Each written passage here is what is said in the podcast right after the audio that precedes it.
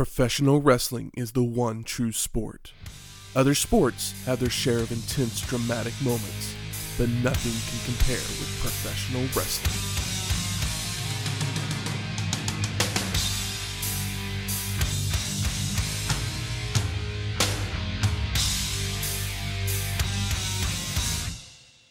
Welcome to Wrestling History X, where three friends come together to talk about the stories behind the matches. I'm Matt. I'm Terry Funk's dog. And I'm Schmidtmaster Shane. Welcome to episode 108 ECW Hardcore TV. It's hardcore. It's hardcore. This was the 38th episode produced by ECW. The matches shown would actually take place on December 26th, 1993, at the ECW Arena in Philadelphia, Pennsylvania, during a live event called Holiday Hell, with an attendance of 800 people. So edgy. Hell. Santa It- show up there? He might have. Oh. But If he this- did, he probably pulled the beard off and hit him over the head with a cellular telephone. The red suit was just blood soaked. but then would be shown two days later on TV. But since we're in ECW, that means we're in Philadelphia. Oh, are we ever? Motown And I- Philly back again. And I wonder No, if no, no, no, Shane could bring us something even more delicious Oh, than a Philly cheesesteak. it's getting uh, it's getting tricky with old Philly because you know we're there so often, and I can only do so much from this far away that you know eventually I have to start making stuff on my own because you know yeah you can get a Philly cheesesteak, but things that are signature to Philly you can't necessarily find here as easily, so you gotta get creative. So I was doing my deep dive, trying to figure out what sandwiches to try, what foods. You know, I've I've hit us with some desserts, so I figured it's time to break away from the sweets after the last couple weeks and actually get back to what this whole thing Savory. started Some around. real ass food. Some real ass food to go with the real ass wrestling. Greasy shit for for a greasy wrestling. Fuck yeah. What most people don't know is while they are familiar with Philly cheesesteaks, there's also what's known as the quote unquote other sandwich of Philadelphia. Started up at McNally's Tavern, I believe is what it's called, uh, back in the 70s. A guy named Dennis was a regular at this place, used to come in and he drank Schmidt's beer and he wanted something different and he decided to ask for a cheesesteak, but he wanted to throw a sauce on it and kind of twist it up a little bit, do something different. And the, I guess, Mr. McNally hit the grill and decided to try up something. He didn't have a, a pizza sauce that this guy Dennis wanted on his uh, sandwich, so he created kind of a Thousand Island type thing and started stacking all this stuff onto a, uh, a nice little toasty Kaiser bun and made a different twist on a Philly known as the Schmitter. It became a, a popular thing. The guy kept coming back, ordering it day after day, and they ended up putting it on the menu, and it's become a staple of Philadelphia. Yeah, the Schmitter is a uh, what I used a Kaiser roll, toasted it up with some uh, white American cheese, took some uh, thin sliced ribeye, sauteed it, or just kind of grilled it in a, a skillet with some uh, thin sliced onions. Let it get uh, browned while the onions caramelized. Stacked it on top of it so some of the juices from the meat would cook down into the onions, and the flavor of the onions would cook up into the meat. While that magic was happening, we threw some uh, sliced salami into the pan with uh, another slice of American or white American cheese and a big thick tomato slice on there. Let the uh, salami get nice and crispy, almost like uh, bacon or Canadian bacon in a way, and stacked it all on top and then topped it all off with Thousand Island dressing. This is It's- the kind of sandwich that you would want to eat after drinking eight beers, Mm-hmm. uh, or maybe then. It's, this is a hangover sandwich. Yes, that's pretty freaking good. It I'm makes for Beautiful grease bomb. delicious grease bomb, yes. thinking maybe some garlic, maybe maybe something for heat, but I mean flavor wise, I could see a I could see a, a, steak, a pickle tomato, on here, cheese, maybe. pork, Yeah. creamy sauce. Fuck yeah. While Shane takes a bite out Yeah. of this delicious sandwich and then wipes his hands because it's It is greasy, Mm, but it's so tasty. You know what's good when it makes a mess and tastes great all at the same time. Some things that happened right around the same time as this episode of Hardcore TV. We the weekend before, we would see a plethora of films released to the theater. Philadelphia, Oh, good movie. Grumpy Old Men, Oh, good Nice. movie. Tombstone, Good movie. Nice. and Batman: Mask of the Phantasm. Jeebus. Was that was Phantasm that went to the theater? Yeah, Okay. they released it into the theater. It's really good. Um, of course, it's some some uh, real Batman nerds would call it the best Batman movie. I'm not a real ass Batman nerd, but I know I've seen this, and I know that this is kind of like had the animated series started, or just kind of kicks that off. It's actually in the middle somewhere. okay, so yeah, this is like, but it's it's canon with that, right? Yeah, it's part of that universe. Okay, yeah, I've. It's good. So it's really good. All these movies are really good. Mm-hmm. I, I was just like, all these movies got released on the same weekend. I'm Fucking like, insane. Speaking of, um, we talked about Bruce last week. Bruce Springsteen song for Philadelphia is fucking great. Both those songs for Philadelphia are great. And then the week before that, we talked about Bruce and how you got nine months to come up with the name, and this is the best you come up with, huh? And then Grumpy Old Men, which spawned, which was a much bigger hit than they- I think they ever expected. oh, definitely. Had a sequel. I saw Grumpy Old Men. I've seen Grumpy Old Men more than all of these movies. It was on TV a lot, Mhm. and it was funny. And you could watch it with your mom and your grandma, and like it's just, it's a somehow a, it, it just kind of worked. It just Yeah. kind of like fit its way in there, where it's like, oh, like as it's uh, in 1993. Nobody had any business sitting me down and watching, making me watch Philadelphia. I was born in 1987. Philadelphia is not really going to work on me at that point Yeah, in that- time. little deep of a subject for you. Yeah, in, Yeah. like incredible movie. I I've seen it. I adore it. Uh, the scene after the party where Tom Hanks is kind of drunk and plays some classical music for um, Wesley Snipes in Denzel Washington. Denzel Washington. Denzel. Sorry. And uh, they do the dance thing. It's so good, but he still never quite turns, which makes it a little bit more realistic and upsetting for it, but in a good way. No, it was. I mean, I watched that one in the theaters. I was 16 at the time and a closeted gay kid myself. So I imagine it- Philadelphia was. Fucking worked up. It was probably awesome. Hit, probably but then, home a little bit. Oh yeah, but then it was also scary too because it was the first movie that I had really watched. Yeah. You know, regarding you know AIDS and that kind of thing. So it was. Oh, it was very very telling of what the future could hold if I didn't Yeah. take control of life. But It's a yeah, pretty amazing movie. Tom Hanks was very, very, very deserving of the uh, Best Actor Oscar and everything else he won for that.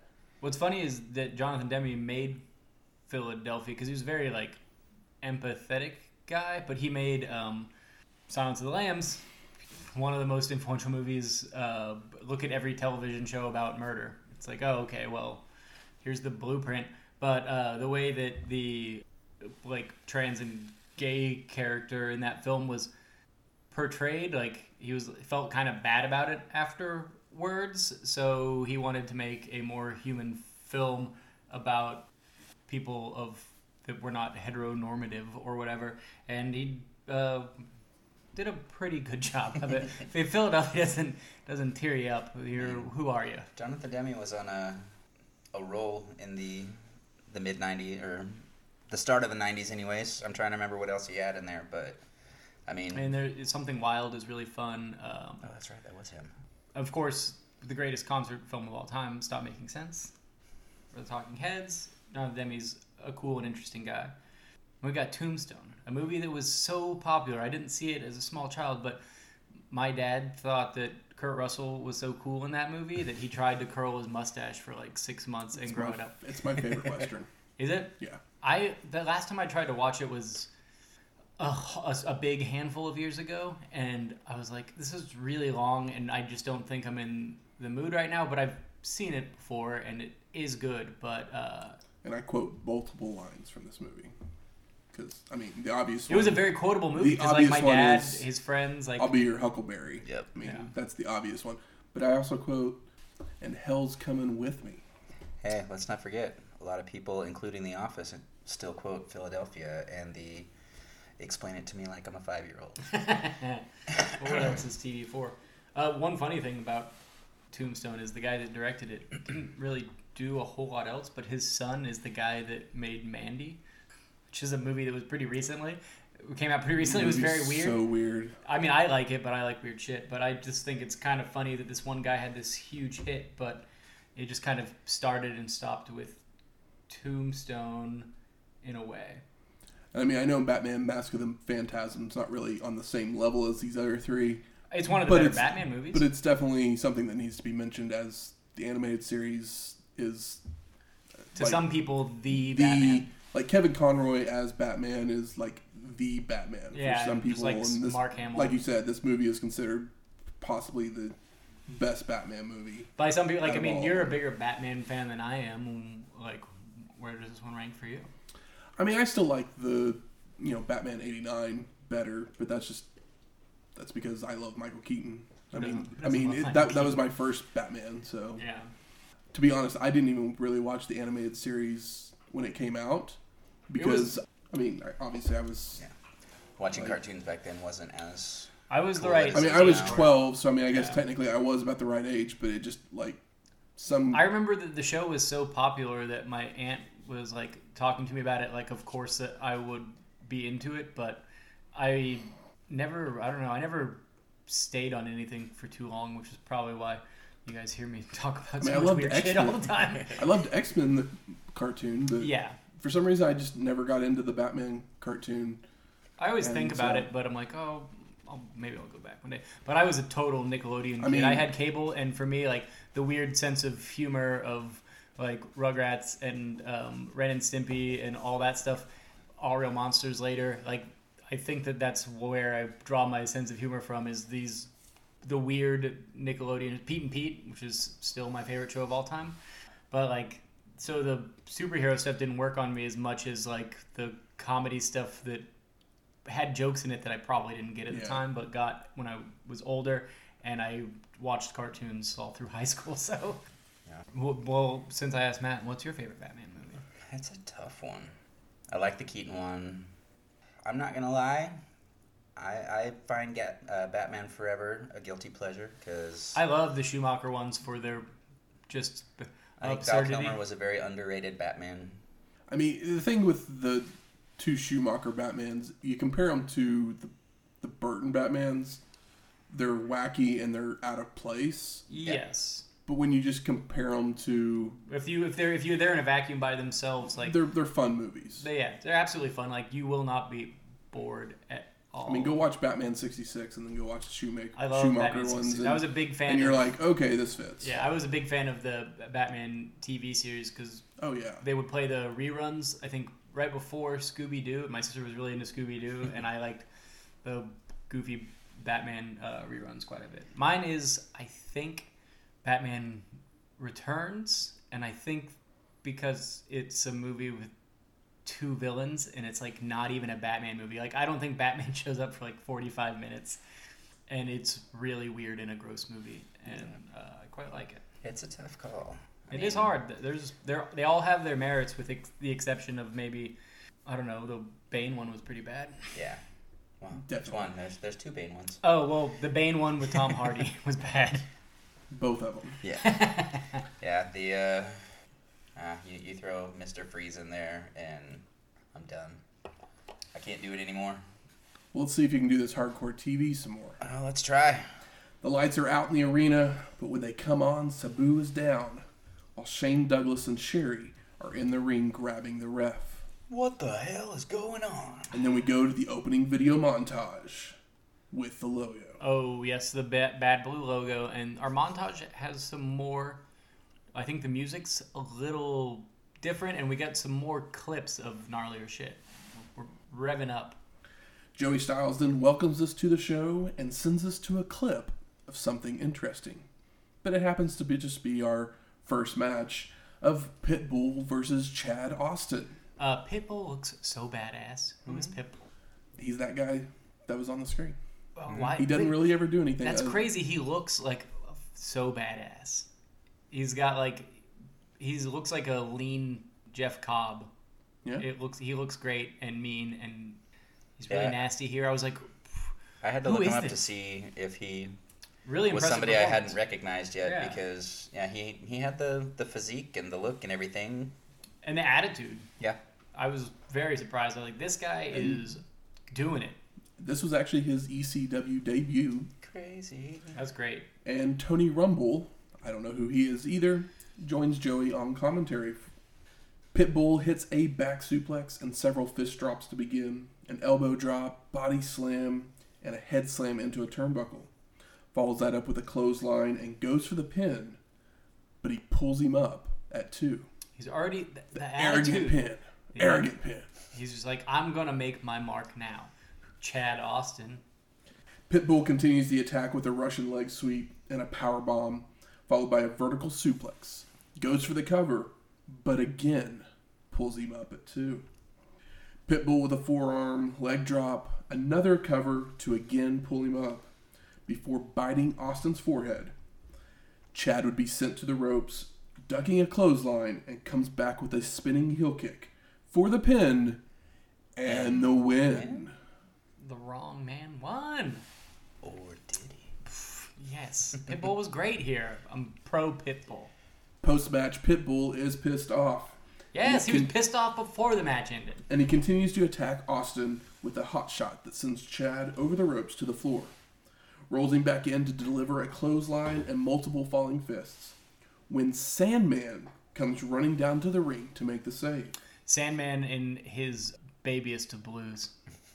Jason, the sexiest man on earth, then comes out as well, jumping on the apron to distract Sandman, with allowing sexiness. Pitbull to hit him from behind, sending him out to the floor and running him into the ring post. Posted. Chance of Sandman sucks coming from all over the arena before Pitbull hits an armbreaker DDT and hitting Sandman in the shoulder with a chain. So yeah, Pitbull's already over immediately. We got Sandman sucks. And I don't know why else they hate him. Or they just want Sandman to go away. Yeah. I'm mm, Yeah, mm, maybe, maybe. yeah, I'm just confused on when you have somebody debut against a jobber and have them lose. A guy with a name like Pitbull that looks like a guy like Pitbull that just had a performance like this guy named Pitbull. I agree. I was Yeah, completely couldn't sh- I was completely shocked. I was like, "What? Wait, what? Huh? Yeah, I was expecting to be like, oh, Pitbull um, went to jail tomo- tomorrow, and now, and that's why his wrestling career went away because he's as nasty as we thought he was. We then get Maddie in the house, and I'm not talking about me, recapping what we just saw before sending us to highlights of Mr. Hughes versus Sandman. You know, Maddie in that house uh, kind of looks like Chase Owens, the Texas heavyweight champion, right? We get highlights from a match where we see Hughes charging out of a corner with a clothesline and starts beating on the Sandman in the corner before hitting a hard Irish whip, and Sandman hits shoulder first into the ring post. So Hughes starts working the shoulder, followed by hitting a shoulder breaker. We then go to Jason, That was a big cat. the sexiest man on the earth, in the back, and he says, You're all asking the same question. What was I doing when Sandman stuck his nose in the business of my good friend Pitbull? He made it my business by making the worst mistake of his life when Sandman told him no to being his San- manager. So Jason trying to be Sandman's manager. Sandman's like, don't think so. I got peaches. So he goes and helps Pitbull instead. And we, Have we seen Jason before? Yeah, he's shown up a couple times. Okay. Yeah, I mean here he they're like they give him promos and he's doing his thing, but I don't think he's. It's like I when I was watching, I was like, I think we've s- s- not we haven't seen him like this. He kind of did a promo at the end of the last episode we saw, where he like Joey was interviewing, asked him about the Sherri and Medusa thing, and he basically made Okay. it about himself. Oh yeah, yeah. That's right. But it was one of those things like not memorable after they just had this Exactly. weird yelling match in a Yeah. hotel lobby. Yeah, the I fucked Greg Valentine. Mhm. Well, I fucked him better or whatever. Yeah. weird flex, I think they say. yeah. We go to our second match of Rock and Rebel versus Don E. Allen. And Rebel attacks before the bell, pulling Allen's shirt over his head before tossing him out to the floor. What a boob. Rebel brings Don back into the ring with a vertical suplex, chokes, elbow drops, a back elbow, head slams into turnbuckles, and hard chops before throwing Allen back out to the floor.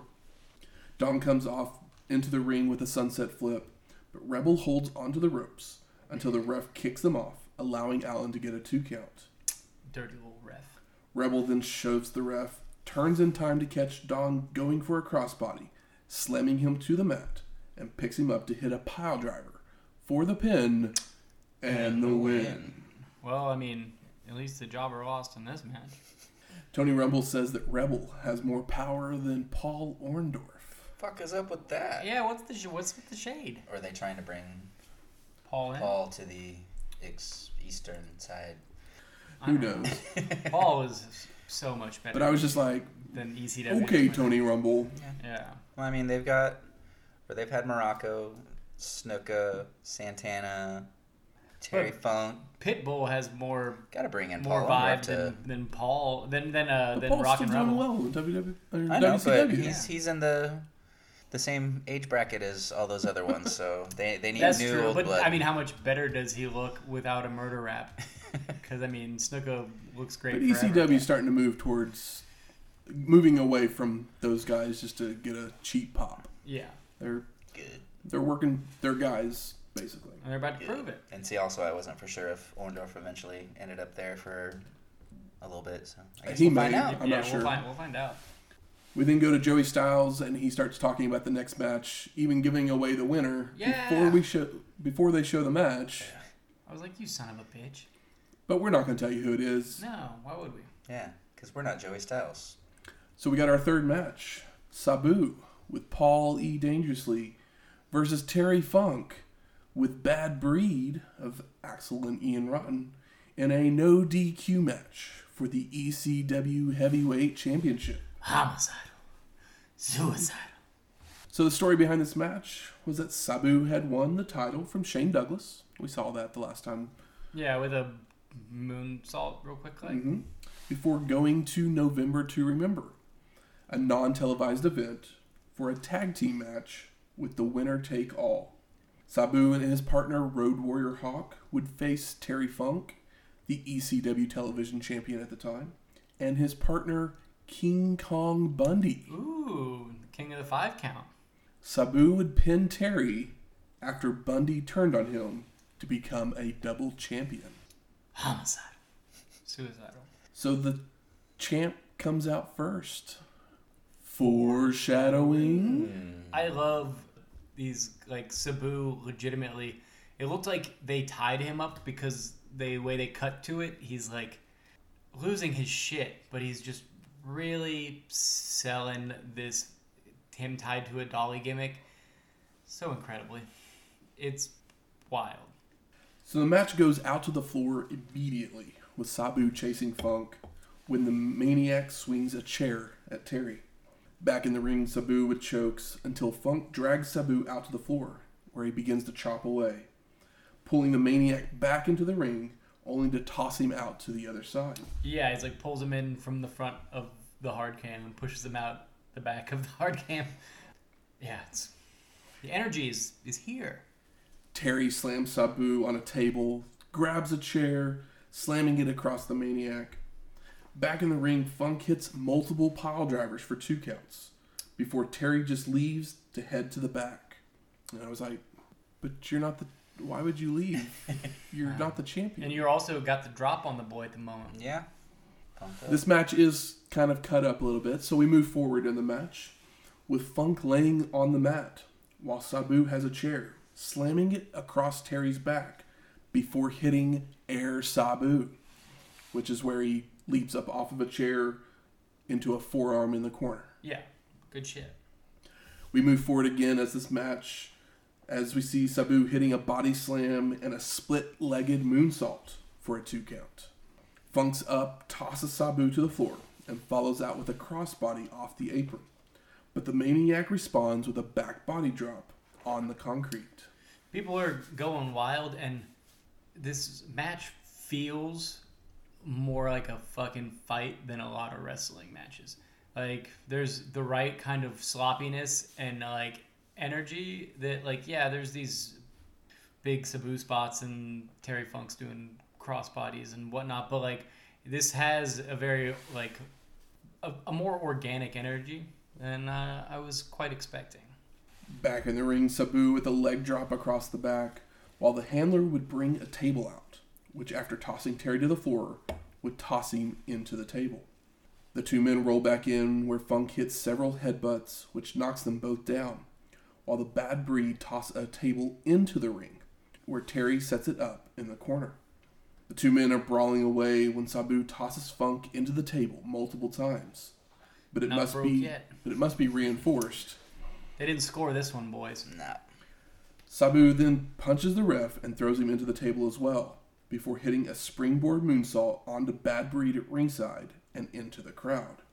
Terry's Irish whipped into the table again, and this time it breaks in half, sending Funk over to the floor. We move forward in the match once again to Sabu body slamming Terry in the ring on the table before going for a moonsault, which Funk doesn't completely get out of the way of. No. Bad- Catch, catch us some of it. Yeah. Bad Breed's attacking the handler at ringside while Terry applies the spinning toe hold, only for Paul E to run into the ring, hitting Funk over the head with the phone. Then he drags Sabu on top. But Shane Douglas and Sherri Martel then hit the ring, with Shane nailing Sabu with a chain wrapped fist, while Sherri jumps on the back of Dangerously. The lights go out, and when they come back on, Douglas has grabbed the ref, while Funk has covered Sabu for the pin and, the win. And new! Post match, Shane and Sherri check on Terry along with Bad Breed. And then Sabu hits a somersault plancha onto Douglas, while Paul E hits Ian Rotten with his phone. It's wild out here. We're going full ECW. I can't like stress how intense Sabu is and how intense everybody like everybody's standing up this whole you know whatever we get of this match like everyone's into it. He's so intense that because there's a, still a table standing in the ring, Oh yeah. Sabu springboard moonsaults himself onto the table to break it. Yeah, Yeah, that- yeah. He's homicidal and suicidal, guys. I've said it a few times. Remind me of when Ric Flair eventually starts, you know, elbow dropping his jacket or whatever. Just yeah. We go to the back where Paulie Dangerously's there, and he goes on a rant, basically about not giving any comments. the man that can talk about nothing. we then go to Terry Funk with Bad Breed in the back. And Terry starts going on about he is better than all the greatest wrestlers ever, that he comes from the greatest wrestling family. He then starts telling a story about how Dory Sr. took his dog out and shot it after it had bitten Terry, saying the same eyes that the dog had are the eyes that he saw on Sabu. Such a good like way to put Sabu over, even though you just beat him. We then go back to Paulie, and he starts talking about how it's not about titles for Sabu. He doesn't care who wins between Shane and Funk, who are going to meet in a couple weeks. Sabu only cares about blood and destruction.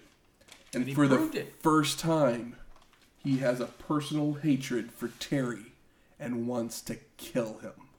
I know. I'm just like trash the TV title just because you think Sabu cares about the TV title? Sabu doesn't give a fuck about anything. That's why like he it, like one point, and maybe maybe we'll work his way back up there, going through this rise of ECW, was like my one of my favorite wrestlers because the energy is palpable when Sabu is at his best. When he has when he shares his eyes with Terry dog Terry Funk's dog who is living in dog hell.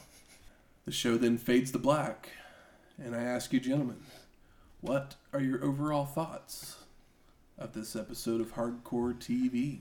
They put Sabu over so well while still taking the belt off of him mm-hmm. that it is somehow nonsensical and perfect. We're just like, oh well, I don't know if we've seen it done this believable before. It's like, oh, he's crazy. It's like, oh no, we watched the ten minutes that they had in this episode, like at least recorded or what they cut together. Sabu legitimately looks and feels crazy. Yeah. Like they told me who won, and I was watching it, and I was sucked in. Like tracked it.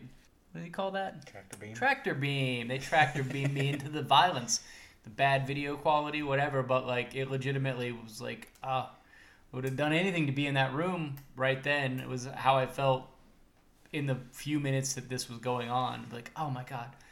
the sound effects or the sound problems that they had on this specific show actually worked in its favor because it made you lean in Yeah. to, to hear what That- they were saying. I can. I can see that for sure. uh, Paulie, it's it's amazing to look at the promo that he did at the end of this show here because as you're watching it, he could do the exact same thing today, or he could use a promo from today and use it back then. And I mean, Delivery is a little bit different now, but because he's older and wiser and a little less, yeah, he he's more calculated. But there's still calculation here. Yeah. He's just not as like brash. but he's just as on point then as he is today, at least to me. I mean, he Yeah, because- hasn't mastered the the you know the perfect emphasis on specific words and whatnot, but he But got he, on yeah. there, said what he had to say, you know, changed Put- his put voice throughout over. it, pulled He you in closer, and then you know kicked you in the nuts in the process of. You know, this is how it's going to be. Get used to it or get the fuck out. He is one of the best non wrestling promos of all time, right? Mhm. I mean, I literally wrote like you have to go watch this last match and the promos afterwards. Yeah, if you watch this and like, Like- like I don't understand ECW, it's like, well, watch this and understand that this is where it really gets going, and tell me that you can't just feel the energy. Yep. I literally wrote the word wow. Yeah, it's palpable. This this right here is the reason why Paul is considered one of the geniuses in the wrestling world I mean, yeah, he because he put together that match, he did all these promos that totally sold me on what this is and it sets up the next thing, puts everyone over.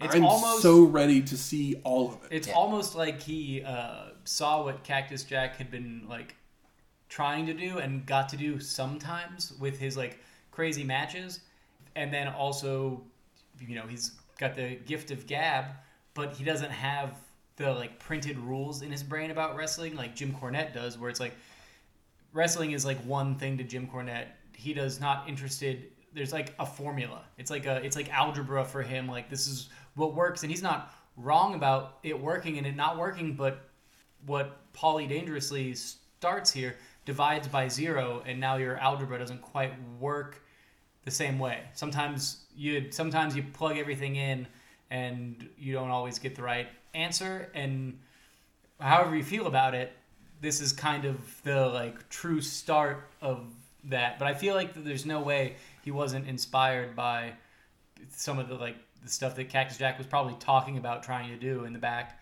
in WCW, and him being able to do it here in some true, basically underground bullshit. like Yeah. true, like there's no there's no rules. We got a small room and we can keep coming up here. Good. Where, where's the smart marks at? All right. Fuck you. I think it's time we smark it up. So, what are the best moments of this show? Sabu tied up, looking like they just tied him up, but no, he was just like it looked like they tied him. up, He was trying to get away, but no, he was trying to get out of there so he could commit violence. And when we see our first Air Sabu, we see the split legged moonsault, Yes, which is always fun. and he's so crisp here, but he has even like it seems so very everything's unhinged. It feels there's moments the smaller moments that are not Sabu doing flip moves or like traditional like pile drivers or wrestling moves Yeah. when they're like brawling on the side of the ring and stuff. I think is the shit that looks more shoot than anything we've even watched at this point. And Terry Funk, of course, is also very good at that. Oh yeah, and he's a huge part of that like working. He's Terry fucking Funk. Yeah.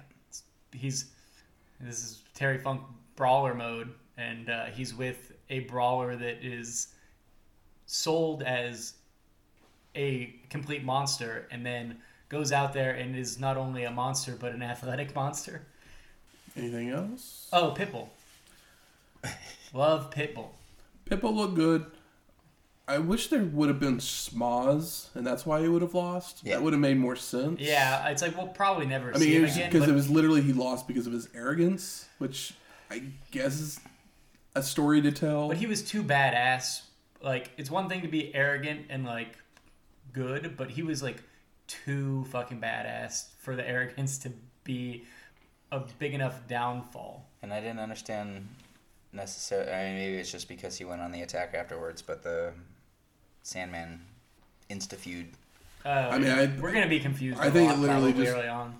starting starting a feud. And that's Just getting the people in because front. of Sandman's the you know people's champion at- or whatever at this time. So he's like, "Oh, you're beating up one of our guys. I'm gonna come, you know, help him out." That Yeah, of they're like es- establishing stars on cable access, so it's just like, oh well, if we just get them in front of people, Yeah. I feel like it's one of those things. It's not as we're not on like TNT. We don't have a cable show. We don't have the resources. So if we just get him in front of people and they, they know who he is. you know. yeah, he gets out there and people do wild shit, then Uh, just for get their name in the head. Best moment would be Paulie's final promo at the end, absolutely, just because. really good.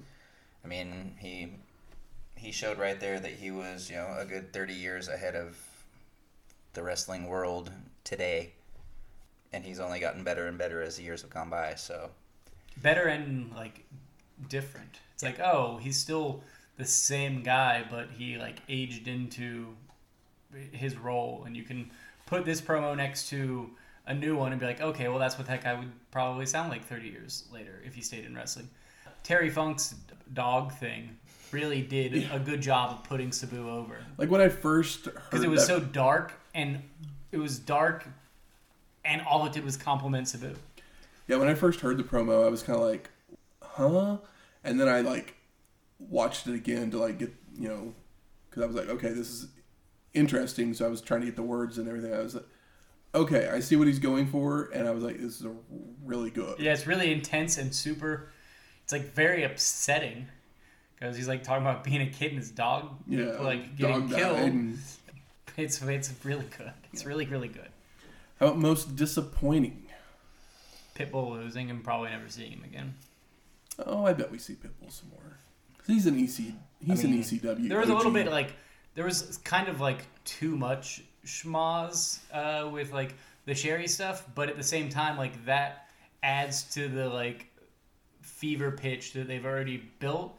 So like being there is incredible. Looking at it now, you're Well, like, if, well, they could if have done going that in, going better. into the match, if you had known that whoever the winner of that match was was getting a title shot, or Yeah. Shane was getting a title shot versus that person, Yeah. I think the run in would have made more sense too. Yeah, I mean, this is Yeah. it's hard to crap on something that's legitimately doing this with like the least amount of like production and backing. Like this is all just whatever we got, and what they're doing with it is hard to like criticize.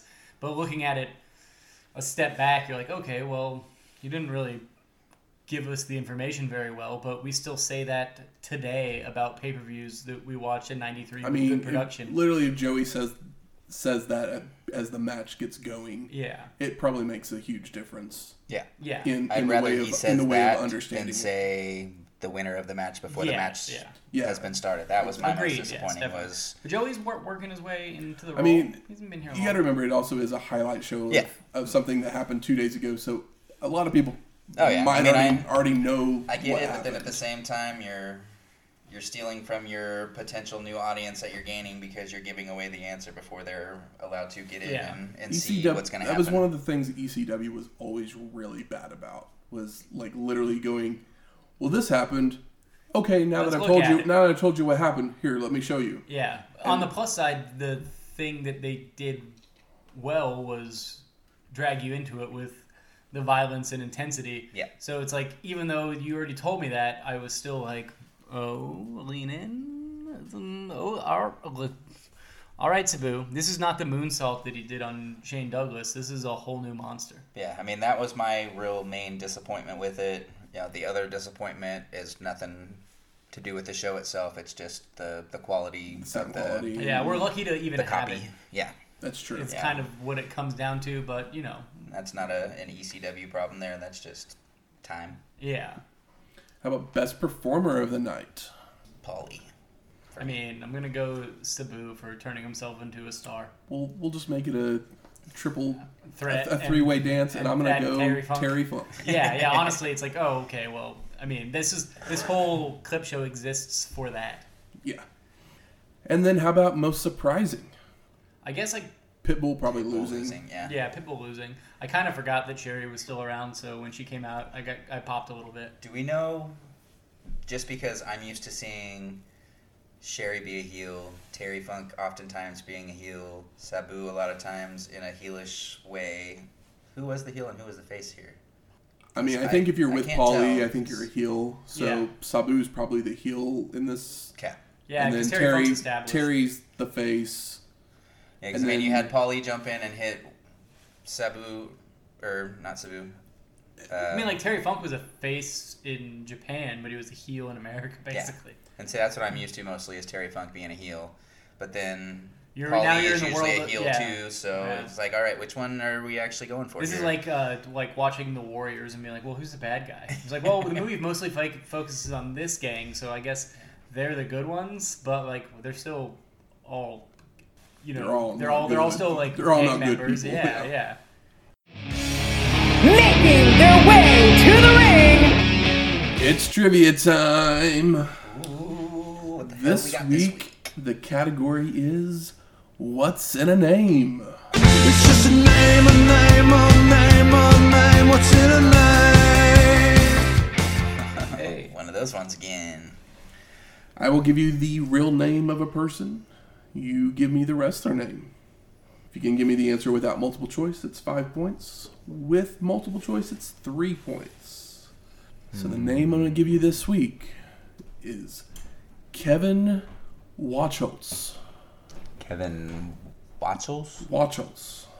W A C H O L Z. I have no idea. I will, unless you buzz in, Shane, I will elect myself to go to multiple choice.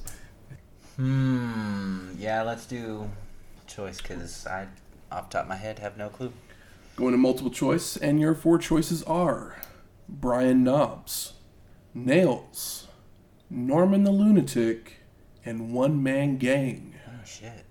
Oh, we went obscure this week. Yeah, we oh did. yeah, I have my guess, but it was just on. It's all on instinct. Nails is my guess. My guess is nails. And that is correct. Oh my god! nice. I I had to get one eventually. Nails, Watchels. I, I don't. end in a Z. I feel like maybe I looked at Nails Wikipedia once and I was like, uh, it just fits him more than it does. Yeah, see, in my head, I was thinking, say Barry Darsow. Say Barry Darsow, because I know that one. I don't know why that was the name that popped in my head. Who's but Barry Darsow? Smash. Oh, okay. Yeah, Crusher I did not- know that. that was Repo Smash. Man. So the scores as of now, we got Shane with 47 points, Michael with 26. Oh my gosh, I'm so far behind. Did I still got two points last? I'm a whole person older, or a whole person who can drink older than your uh, I know. score. I know. And almost in person, probably, too. No. Next week, Battlefield 1994. that doesn't sound like Battle Bowl, so I shouldn't be too scared yet. We're going over to Japan. Okay. We going to the egg? We going to the dome? Going to the dome. Oh well, you know what happens in the dome.